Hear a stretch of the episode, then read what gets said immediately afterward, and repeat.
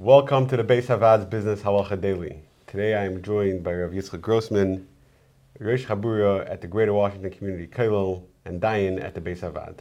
Let's say a case of parents who, when they were young and healthy, they sat down with their children and they told them, listen, we're not, we don't have a will, but we want to tell you what our intentions are of how between you guys, how you should be dividing our estate.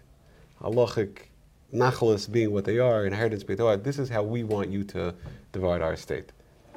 Are the children obligated then, years later, um, to honor those wishes um, with the estate? So first I'll note, as we'll see in the course of the answer to this question, that we would recommend to the parents they should have a will. It is not a good idea.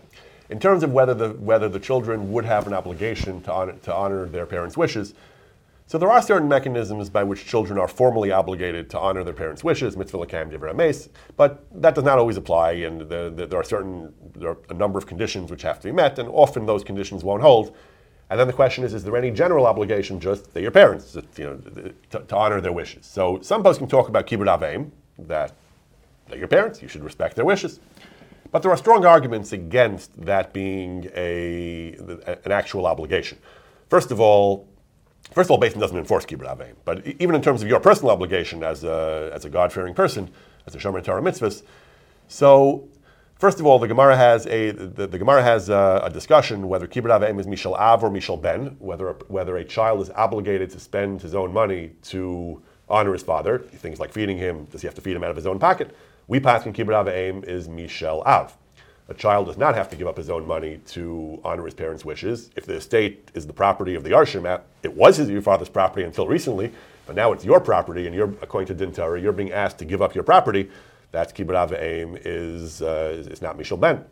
Furthermore, there is a major debate as to whether kibbud aveim means listening to your father's wishes. The Gemara's examples of kavod and mora all have to do with specific actions which show kavod or with Shomora, standing up, not sitting in his place, helping him get dressed, feeding him, and so on. Actions that inherently show kavod or mora. It does say lo yister dvarav, you shouldn't contradict him, but again, that means it's disrespectful to say, Abba, you're wrong. That, that's lo yister dvarav. If, you, if, if your father tells you, your mother tells you, it's cold outside, go wear a sweater, there's a machlokas whether you have to listen to that. The, there, there, are many, many poskim say that you don't have to you can't say no, it's not. You're you're an old woman, and uh, and, and, and, and, I'm fine. That's obviously lo yister dvara. But if you but if you simply smile politely and then don't listen to it, that's the machlokas. The Maharik, in a famous tshuva, discusses a case of a father who told his son not to marry the choice of his heart.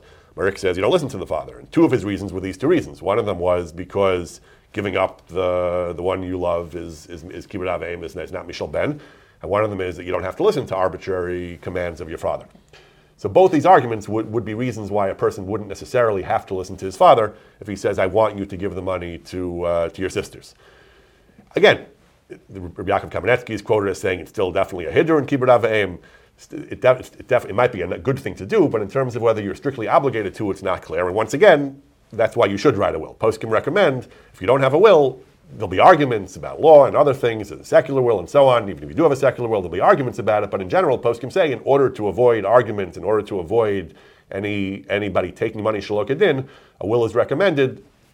You might have to listen anyway, but miyos tov, you should do things properly. Have a have a proper will, so there'll be no question who's entitled to the money. If you enjoyed this video and would like to receive more like it, or to sponsor future videos please click the link below or visit baishavaad.org.